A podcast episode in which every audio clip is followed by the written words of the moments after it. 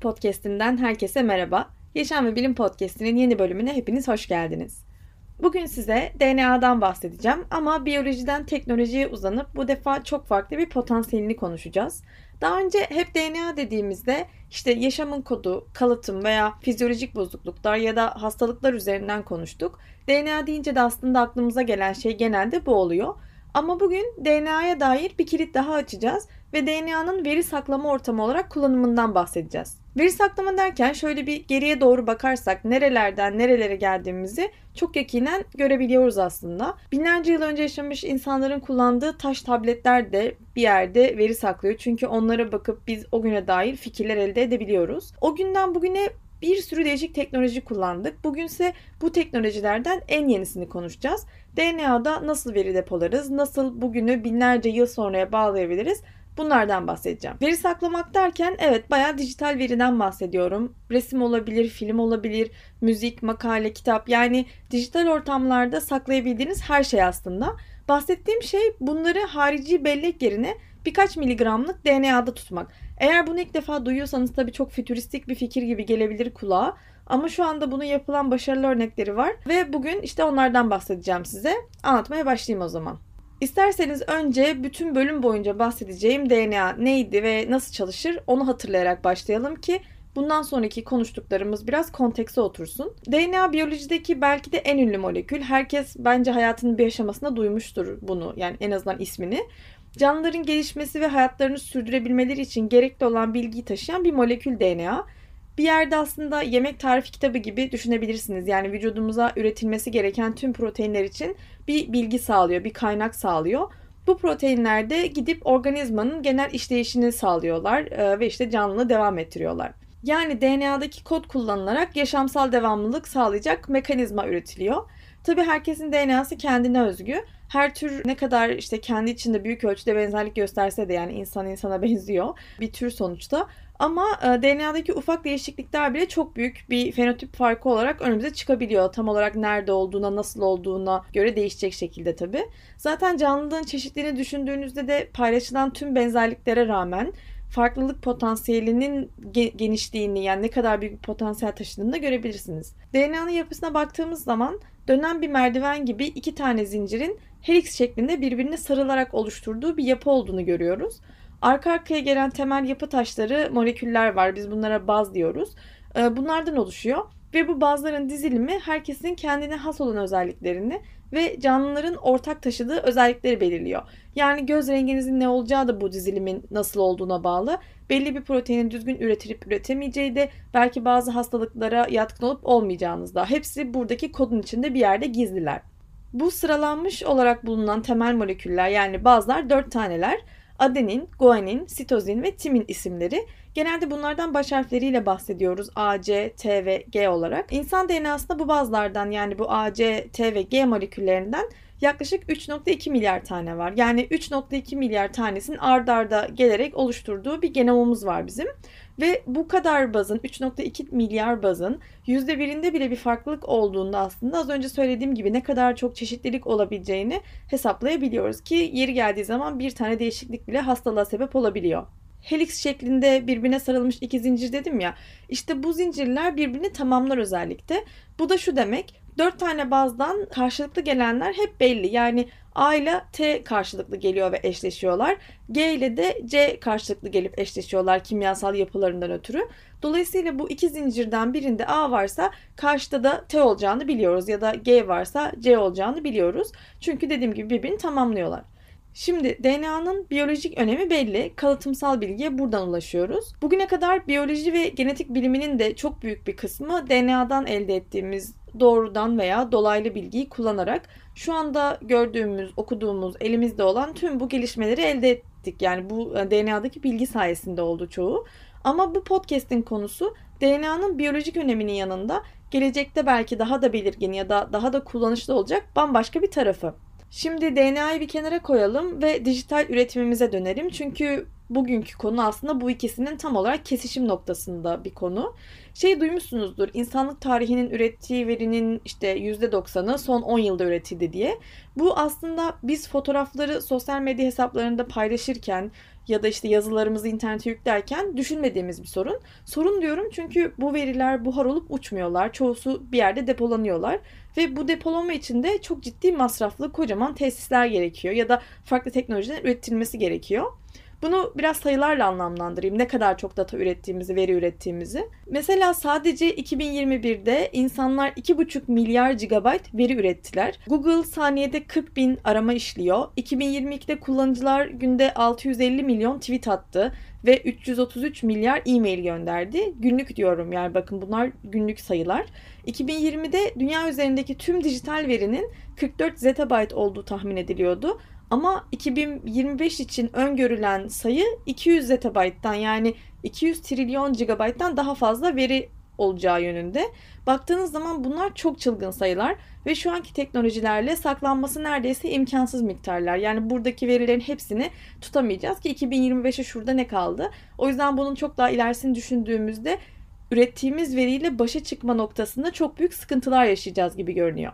Şimdi bu kadar veriyi üretiyoruz evet ama ne olacak? Bugüne kadar bu verileri hep manyetik veya optik sistemlerde sakladık. Yeterince yaşlı olanlar hatırlarlar zamanında bu işte standart böyle 1.44 megabaytlık disketler vardı. Basit sistemleri ya da oyun yüklemek için falan kullanılıyordu. Yani biz oyun falan yüklüyorduk herhalde. Çok hatırlamıyorum ama bu 1.44 megabayt o zaman yeterliydi. Ama daha sonra teknolojik gelişmelerle üretilen verinin kalitesi de boyutu da artınca farklı teknolojiler çıktı. İşte kasetler çıktı, CD'ler, USB'ler, harici bellekler, en son bulut sistemler çıktı. Hepsi bir öncekinden daha iyi ya da daha pratik. Şu anda zaten en yaygın olan da sanırım bulut sistemleri ya da yine işte fiziksel birkaç terabaytlık büyük bellekler. Bugüne kadar bunları kullandık ama ne kadar daha kullanmaya devam ederiz? İşte asıl problem biraz bunu sorduğumuzda başlıyor. Yani bu kullanılan metodların hepsinin maalesef bir limiti var. Çok yakın bir gelecekte de aktif veri saklama metodlarının yetersiz kalacağı öngörülüyor. En teknolojik olan bulut sistemlerinin bile öngörülebilir çok büyük problemleri var. Mesela bulut sistemlerinde veri tutmak maalesef ucuz bir şey değil. Bunun yanında hem koruma esnasında hem veri transferi esnasında çok ciddi enerji ve para harcanıyor. Üstelik çok büyük fiziksel tesislerde tutulmak zorundalar. Yani bize göre bir bulut olabilir bu ama verinin tutulduğu yer aslında gayet de ayakları yere basan bir veri merkezi. Mesela sadece Facebook'un dünya çapında 18 tane veri merkezi kampüsü var ve hepsi toplamda 4 milyon metrekareye yaklaşan bir yer kaplıyor. Üstelik her geçen yılda yeni binalar ekliyorlar çünkü yetmiyor. Sürekli yeni veri üretiliyor. Daha çok yer kaplayacak veri üretiliyor ve olanlar yetmedikçe yeni binalar ekliyorlar bu kampüslerine. Yine de bir veri merkezinin tutabileceği veri miktar olarak çok değil. Yani kaba tahminlerle 100 bin terabayt falan denmiştim okuduğum bir yerde. O kadar geniş bir alana yayılsa dahi yani fiziksel kısıtlamalardan ötürü ancak bu kadar veri saklayabiliyor. 2021'de dünya çapında veri merkezlerine harcanan para 237 milyar dolar civarında ve totalde dünyada 1500'den fazla veri merkezi var. Şimdi bunların harcadığı enerjiyi düşündüğünüz zaman iklimsel olarak da aslında çok parlak bir yere gitmiyor mevzu. Hadi bunu da geçelim. Bulut sistemlerini şöyle bir arkada bırakıp daha eski sistemlere baktığımızda onların da probleminin birkaç yıl ancak dayanabilmeleri olduğunu görüyoruz. Yani optik diskler de fiziksel aşınmalardan ötürü 10-15 yıl dayanabiliyorlar. Ve yine buradan datayı taşımak lazım oluyor ki tabi bu da veri yok olmadan önce yetişebilirseniz. İşte bu limitlere takıldığımız yerde DNA bir alternatif olarak önümüze çıkıyor. Çünkü DNA'nın şu anki standart veri saklama metodlarına göre birkaç avantajı var. Ama bunu anlatmadan önce isterseniz bu süreç nasıl işliyor? Yani dijital bir veriyi alıp biz nasıl DNA'da saklar hale getiriyoruz? Biraz bundan bahsedeyim. Bu aşamada bilgisayarın da nasıl çalıştığını bilmemiz önemli. Çünkü nihayetinde dönüştürdüğümüz şey dijital bir veri ve dijital verilerin hepsi her ne kadar biz onu bir arayüz vasıtasıyla görsek de arka planda birlerden ve sıfırlardan oluşan binary ya da ikili bir sistemden oluşuyor. Yani bilgisayar ekranınızda siz ne görürseniz görün aslında onun arkasında bir dizi bir ve sıfırlar var. Bunların arka arkaya gelmesinden oluşan bir sistem. Ve buna baktığınızda aslında DNA'daki gibi tekrar eden ACTG yani DNA'da tekrar eden ACTG gibi burada da tekrar eden birler ve sıfırlar var. O yüzden bu ikisinin arasında bir dönüşüm yapabiliyoruz. Yani aslında aynı şeyin sadece gösterimini değiştiriyoruz. Dijital veriyi DNA diline aktarıyoruz gibi düşünebiliriz. Bunun için farklı yöntemler olabilir. Bu tamamen en etkili kodlama yolunu bulmayla alakalı. Ama mesela bunlardan birisi için şöyle diyebiliriz basit olarak. 1 ve 0 olmak üzere iki tane ihtimalimiz var ya. Bunları yan yana koyarak 4 farklı form elde edebiliyoruz. Yani 0 0, 1 0, 0 1 ve 1 1 gibi. Güzel bir tesadüfle DNA'da da 4 tane baz var ve biz bu 4 farklı bit kombinasyonunu 4 farklı harfe eşleyebiliyoruz. Bu sayede mesela A harfini 00, T harfini 10 gibi yaparak dijital kodu DNA'da temsil edilebilecek bir şey çevirmiş oluyoruz. Peki bu temsili elde tutulabilir yani saklanabilir bir hale nasıl getiriyoruz? Burada da sentetik DNA'lar işin içine giriyorlar. Sentetik DNA aslında az önce bahsettiğim DNA ile tamamen aynı şey. Sadece bunlar bir canlıda bulunup genetik kod taşımaktansa laboratuvar ortamında kimyasal tepkimeler yoluyla istenilen işte A, C, T, G nükleotitlerinin dizilimine göre ya da sekansın üretilmesiyle üretiliyorlar. Adı üstünde yani sentetik, doğal bir şeyi laboratuvar ortamında istediğimiz gibi üretebiliyoruz. Az önce dijital kodu DNA'da sentezlenebilecek moleküller olarak kodlamıştık zaten. O işte birleri ve sıfırları ACTG olarak çevirmiştik. Şimdi sentetik DNA üretme yoluyla buradaki ilgili nükleotitleri arka arkaya ekleyerek bir DNA sentezlediğimizde işte buradaki dijital kodu DNA'ya çevirmiş oluyoruz. Bu DNA'yı artık uygun koşullar altında binlerce yıl saklayabiliriz. Bayağı dayanıklı bir molekül çünkü DNA. Ki uygun koşul dediğimde bayağı dümdüz, soğuk ve karanlık bir yer mümkünse. O kadar özel bir şey olmasına gerek yok yani. Hatta Ötzi'yi hatırlıyor musunuz bilmiyorum. Geçen bölümlerden bir tanesinde bahsetmiştim. Yaklaşık 5000 sene önce yaşamış ve tesadüf eseri mumyası bulunarak DNA analizinden etnik kökenine kadar bilgi edinebildiğimiz bir insan. Onun DNA'sı soğuk, buzul koşullarında tam 5000 sene korundu. Yeri geliyor bozuk telefondan fotoğrafları bile kurtaramıyoruz bugün baktığınız zaman. Teorik olarak siz de bu sentezlediğiniz DNA'yı buzluğunuzda bu şekilde saklayabilir ya da bir şekilde işte karanlık bir yerde tutabilirsiniz. Ve onlarca jenerasyon sonra soyunuzdan gelen insanlara bırakmak istediğiniz dijital hazinenizi bırakabilirsiniz. Peki bu veriyi bıraktığınız torunlarınız, kuzenleriniz bu bilgiyi nasıl okuyacaklar? DNA'ya ellerini alıp bakarak değil tabii ki. Çünkü bıraktığınız DNA muhtemelen birkaç gramlık bir çözelti olacak. Bu noktada az önce bahsettiğim dijitalden DNA'ya gitmenin tam tersini yapmamız gerekli. Mantıklı yani değil mi? İlk başta DNA koduna çevirdik. Şimdi binary koda çevireceğiz. Bu defa bu elimizdeki DNA örneğini alıp sekanslama dediğimiz şey yapacağız. Yani o da DNA'yı oluşturan diziyi DNA dizileme yöntemi kullanarak sıra sıra hangi bazlar var bunları belirleyeceğiz.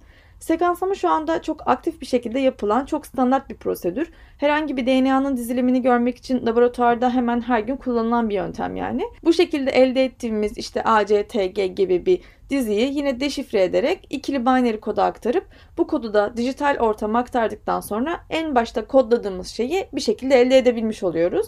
Aslında baktığınızda epitopu birkaç adımdan oluşan bir süreç bunun tamamı. DNA'da veri saklamanın şu anda kullandığımız standart metotlara göre bir sürü avantajı var dedim. Bunlardan ilki dayanıklı olması DNA'nın. Yani kırılgan bir molekül değil. Az önce bahsettiğim optik disklerdeki bozulmalar DNA'da olmuyor. Binlerce yıl sonra bile kalan DNA'dan mesela işte ötlerin laktoz intolerans olduğuna kadar bir sürü bilgi elde edinebildik. Ki zaten DNA milyonlarca yıldır korunmuş ve canlı aktarabilmiş bir molekül. Şu anda kullandığımız diskler ise birkaç on yıl dayanıp sonra bozuluyorlar. Ya da mekanizmaları bozuluyor işte ya da teknolojileri eskiyor. DNA gördüğünüz gibi eskimeyen bir teknoloji ve canlının varlığından beri var. Canlılık olduğu müddetçe de devam devam edecek, var olacak. Dolayısıyla teknolojinin eskimesinden bahsedemeyiz. Bunun yanında zaten kendi içinde bir şifreleme yöntemi var DNA'nın ve bunun dijital kodla birbirine transferi nispeten daha kolay. Ekstra kriptoloji şifreleri düşünmenize çok da gerek yok. Sonra elimizdeki verinin kopyalarını çok kolay bir şekilde yapabiliyoruz. PCR'ı hatırlarsınız. iki sene önce neredeyse her gün duyduğumuz bir kelimeydi. Çünkü çok kullanışlı bir teknoloji yani PCR. Ee, PCR ile elimizdeki DNA'dan binlerce kopyayı çok kısa bir zamanda elde edebiliyoruz. Dolayısıyla siz dijitalde görüntülemek için kodladığınız DNA'yı kullansanız bile çünkü geri dijital koda çevirme esnasında bu DNA'yı kullanmanız gerekli. Kullansanız bile daha öncesinde yapacağınız bu bir sürü kopyayla elinizde sürekli bitmeyen bir kaynak oluşturabiliyorsunuz. Aynı DNA ya da işte aynı veri için seri bir şekilde fotokopi çekmişsiniz ve bunu hemen tek işlemde yapmışsınız gibi böyle çok aslında kolay bir süreç oluyor bu. DNA aynı zamanda aşırı derece kompakt bir molekül. Biz insanlar olarak tüm genomumuzda birkaç zettabyte'lık veri taşıyoruz. İnsan genomu yaklaşık işte 3.2 milyar bazdan oluşuyor. Yani 3 milyar tane ACTG'nin bir araya gelmesini geldiğini düşünün. Bunun hepsi bir hücre çekirdeğine sığıyor. Buradan hesap ettiğinizde DNA'nın ne kadar küçük bir alanda ne kadar büyük veri tutabileceğine dair bir fikriniz olur sanıyorum. Zaten bu tarz bir alternatif saklama yolu aramaya başlamanın baş sebeplerinden de bir tanesi bu. Şu andaki veri merkezleri kocaman aletlerin bulunduğu büyük tesisler. Az önce bahsettiğim o kadar geniş bir alana yayılsalar dahi tutabilecekleri verinin bir limiti var. Bakım ve çalışma maliyetlerini düşündüğünüzde dünyanın her yerine mantar gibi veri merkezleri kuramayacağımız da aşikar. Öbür optik disklerden zaten hiç bahsetmiyorum. Onların yani en büyük kapasitesi olan bile birkaç terabaytlık. DNA ise kompakt olduğu için aynı miktarda veriyi çok çok daha küçük bir yerde tutabiliyor. Yani bilgi yoğunluğu bayağı yüksek. Tabii yine söyleyeceğim sayılar tahmini değerler ama teorik olarak 1 gram DNA'da 1 zettabyte yani 1 milyar terabayt saklayabilme kapasitesi var. Yani bunun ne kadar büyük bir saklama kapasitesi olduğunu artık düşünün. Buna tabii teorik dedim çünkü şu anda böyle bir deney yapılmadı, böyle bir depolama yapılmadı. Zaten biraz sonra bahsedeceğim. Bunlar çok çok maliyetli süreçler. Bu sadece DNA'nın üzerinde taşıdığı kapasiteye dayanarak verilmiş bir tahmin. Ama bunun yanında farklı yapılan deneyler var, farklı yapılan pratikler var. Buna göre yine yapılan deneylerden bir tanesinde 1 gram DNA'da şu anda 215 petabayta kadar veri saklanabilecek bir deneysel teknolojinin elimizde olduğunu biliyoruz. Bu da işte 100 milyondan fazla film demek belki bir kontekste oturmak gerekirse. Bu 215 petabaytlık verinin saklanacağını öngören çalışmada 2 megabaytlık bir veri zaten DNA'ya yüklendi ya da kodlandı ve bu 2 megabaytlık veriyi oluşturan tam olarak 6 tane dosya var. Bunlar basit bir işletim sistemi, bir trenin La Ciotat Garı'na gelişi adlı ilk sinema filmi olarak nitelendirilen 1895 tarihli kısa film, 50 dolarlık bir Amazon hediye kartı, bir bilgisayar virüsü, bir Pioneer plağı ve kullanılan teknolojiye ilham veren Claude Shannon'ın bilgi teoremini açıkladığı makalesi başarılı bir şekilde kodlandı ve aynı zamanda da geriye dekod edildi, geri çözüldü. Bu dosyalar tabi dediğim gibi 215 petabayttan çok daha küçük. Sadece 2 megabayt falan. Ama bunu dışarıya böyle extrapolate yapıp kapasitesine baktıklarında bu yöntemle 215 petabayta kadar veriyi bir gram DNA'da saklayabileceklerini öngördüler. Tabi bu yani gördüğünüz gibi bayağı ufak çaplı bir deneme. Çünkü finansal anlamda 215 petabaytı kodlamak şu anda neredeyse imkansız. 2 megabaytı bile tüm işlemleriyle kodlayıp geri çözmek yaklaşık 9000 dolara mal olmuş. Gördüğünüz gibi yani çok maliyetli bir süreç. O yüzden büyük denemeler yapılması da o kadar mümkün değil. Şu anda biraz teknolojinin sınırları belirleniyor. Daha önceden tabii DNA'da veri saklanmış bu çalışma ilk değil ama yapılan çalışmalar, geliştirilen algoritmalarla kapasite her gün artırılmaya çalışılıyor. Hepsinde farklı yöntemler kullanılıyor. İşte en etkin ve en ucuz yöntem bulunmaya çalışılıyor. Bu mesela işte 2 megabaytlık olan çalışmada bir önceki çalışmadan çok çok daha fazla veri tutuldu. Ve yine burada kullanılan yöntem farklı. Claude Shannon'ın yükledikleri makalesinden biraz ilham alınarak bulunan bir yöntem kullandıkları için biraz daha bu yenilikçi bir çalışma olarak değerlendiriliyor. Bunun gibi mesela daha önce işte Microsoft'un 200 megabaytlık bir müzik videosunu DNA kodladığı bir örnek var. Ya da daha önce Wikipedia'dan, daha önce değil özür dilerim 2019'da Wikipedia'dan 16 GB'lık bir veri DNA'ya kodlanabilmiş. Farklı farklı gruplar farklı farklı çalışmalar yapıyorlar ama işte mümkün olduğu kadar sınırlarımız ne kadar, ne kadar kodlayabiliyoruz, ne kadara mal oluyor. Şu anda birazcık bunun deney aşamasında genel olarak çalışmalar. Tüm işlem için gerekli adımları az önce anlattım. Yani epitopu birkaç adımcık ama bu birkaç adım doğru olmak için ya da gerçek olmak için çok iyi gibi duruyor değil mi? Yani çünkü bu kadar basit olamaz herhalde. Eğer olsaydı zaten şu anda herkesin evinde bir tane DNA kodlayıcısı ve deşifre edicisi olurdu. Ama yok. Bunun nedenlerine bakalım biraz da. Niye bu kadar çok yayılamıyor? Ya da neden işte az önce bahsettiğim gibi 2 megabaytı kodlamak bile 9000 dolara mal oluyor? Biraz buna bakalım. Şimdi her şeyden önce işte para giriyor devreye. Tüm bu bahsettiğimiz süreç hiç de ucuz bir süreç değil. Yani DNA'yı sentezlemesi, tekrardan okuması falan bayağı pahalı şeyler. Gerçi bu maliyetin öngörülebilir bir gelecekte çok azalması bekleniyor. Çünkü ilk insan genomunu sekanslamak 2.7 milyar dolar tutmuştu ve 15 yıl sürmüştü. Bugün teknolojinin 20 küsur yılda geldiği noktada aynı işlem 2 gün ve sadece 1000 dolar civarında tutuyor bu kadar kısa sürede bu kadar önemli ölçüde bir azalma olduğu için gelecekte de ya da hani çok kısa bir süre içinde çok daha az maliyetle bunların gerçekleşebileceği öngörülüyor. Beklenen bir şey yani. Ama yine de şu anda bu maliyetler genele yayılacak gibi değil. Yaklaşık bir petabaytlık veri içeren DNA'yı yazmak 1 trilyon dolar civarı gibi bir öngörü var. Bu da sadece işte 6, 6 milyon Facebook fotoğrafına falan denk geliyor. Yani aslında baktığınız zaman tüm dünyadaki verileri düşündüğünüzde çok da büyük bir saklama kapasitesi olmuyor. 2017'deki bu 215 petabaytlık kapasiteyi gösteren çalışmada dediğim gibi DNA yazmanın süresi 2 hafta sürmüş ve yaklaşık 7000 dolara mal olmuş. Okuması da 2 gün sürmüş ve 2000 dolar gibi bir şey tutmuş. Yani totalde 9000 dolara mal olmuş. Tahmin edeceğiniz gibi dünya sadece DNA'da veri tutmak için bu kadar para harcamaya hazır değil henüz. Ama yeni geliştirilmesi umulan DNA yazılımı teknolojileriyle hem daha uzun kodlar yazabilmeyi hem de işte 1 terabaytına 1 dolar gibi karşılanabilir paralarla bu işin halledilebileceği umuluyor ne diyelim biz de umut etmeye devam ediyoruz. DNA'yı veri deposu olarak kullanmaya yaratıcı yaklaşımlar getirenler de gitgide artıyor. Mesela Carver isimli şirket insanların Bitcoin şifrelerini DNA'ya kodlayıp gönderiyordu bir ara. Evinizin buzdolabında saklayabileceğiniz bir şeye dönüşüyor tabi. Yani muhtemelen son başvuracağınız şey olurdu ama yine de dursun dolapta ne zaman Bitcoin şifresini unutacağınız belli olmaz. Çok ucuz değil bu arada yani 1000 dolar civarında bir maliyeti var. Muhtemelen kısa bir şifre bu da. Zaten şirket isim değiştirerek sonradan başka alanlara da atılmış. Yani bu şekilde pek tutunamayacağını görmüşler gibi. Çünkü benim okuduğum haberde de 28 müşterileri vardı. Yani kurucusu Vishal böyle bahsediyordu. Çok sürdürülebilir olmamış olsa gerek. Ama bu DNA şifrelemesi yöntemini çok daha farklı yerlerde de kullanabileceklerini söylüyorlardı web sitelerinde bu kurdukları yeni şirkette yani. Bu konu açılınca tabii bir de ister istemez insanların aklına şöyle bir soru da gelebiliyor. Acaba tüm aile albümümü, çocuğumun yaptığı şarkıyı, annemin yazdığı kitabı yani aileme ait her şeyi kendimde saklayabilir miyim? Yani kendi DNA'mda. Şu anda bunu deneyen bir laboratuvar yok. Teorik olarak da yani mümkünsüz değil ama sırf veri toplamak için de böyle bir risk gereksiz gibi. Çünkü zaten insan genomu şu anda mercek altında hala. Yani her gün yeni bir şey öğreniyoruz. O yüzden şimdilik bu teknoloji yaygınlaşırsa buzdolapları biraz daha mantıklı bir seçenek olarak görülüyor. Yani kendinizi sırf bu yüzden riske atmak çok da anlamlı bir şey olmasa gerek. Bunun yanında farklı bilim insanları DNA'nın nasıl ve nerede en etkili korunacağına dair de çalışmalar yapıyor. Mesela sentezlenmiş bir DNA'yı bakteriye enjekte etmiş ve bu şekilde saklamaya çalışan bir grup da var. Bu bakteri vakum ortamında suya ihtiyaç duymadan 6 yıl yaşayabiliyormuş ve insanı öldürecek radyasyonun 1000 katına dahi dayanıklı bir bakteri.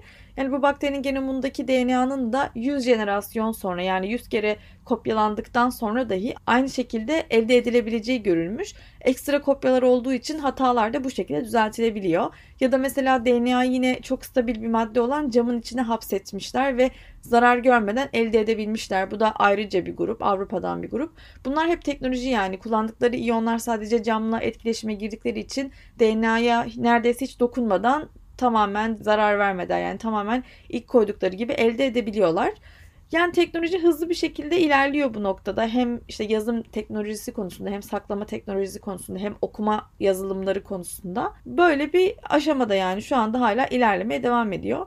Eğer teknoloji öngörüldüğü şekilde hızlı ilerlerse yani maliyetler ucuzlarsa, sekanslama için yeni teknolojiler geliştirilirse birkaç on yıl sonra DNA'da veri depolama işi artık buzdolabında tüm aile veya tüm dünya tarihini saklayabileceğimiz bir şeye dönüşebilir. Ya da mesela bir çiçek tohumunda canlanıp hem bahçenizi güzelleştirebilir hem de birkaç jenerasyon sonrası torunlarınıza, kuzenlerinize kendinizi yüksek kalitede hatırlatma imkanınız olabilir. Ki ben bunun çok uzun yıllar süreceğini düşünmüyorum açıkçası. IBM'in 1956'da ürettiği 5 MB'lık ve 1 ton ağırlığındaki ilk ticari hard drive'ından bugüne sadece 67 yılda geldik. Üstelik teknoloji ve kümülatif bilgi o zamanlar daha yeni oluşuyordu. Şu anda elimizdeki bilgi ve teknolojiyle bundan çok daha kısa sürede çok daha büyük sıçramalar olması bence pekala muhtemel. Bekleyip göreceğiz. Yani bu iş bizi nereye götürecek? Ancak yakın gelecekte umarız ki görebiliriz gelişmeleri. Evet bugünkü bölümün de sonuna gelmiş bulunuyoruz. Daha detaylı okumak isterseniz podcast sayfasında kaynakları ekledim. Oradan ulaşabilirsiniz. Faydalı bir bölüm olduğunu umuyorum. İyi haftalar geçirmenizi diliyorum. Görüşmek üzere.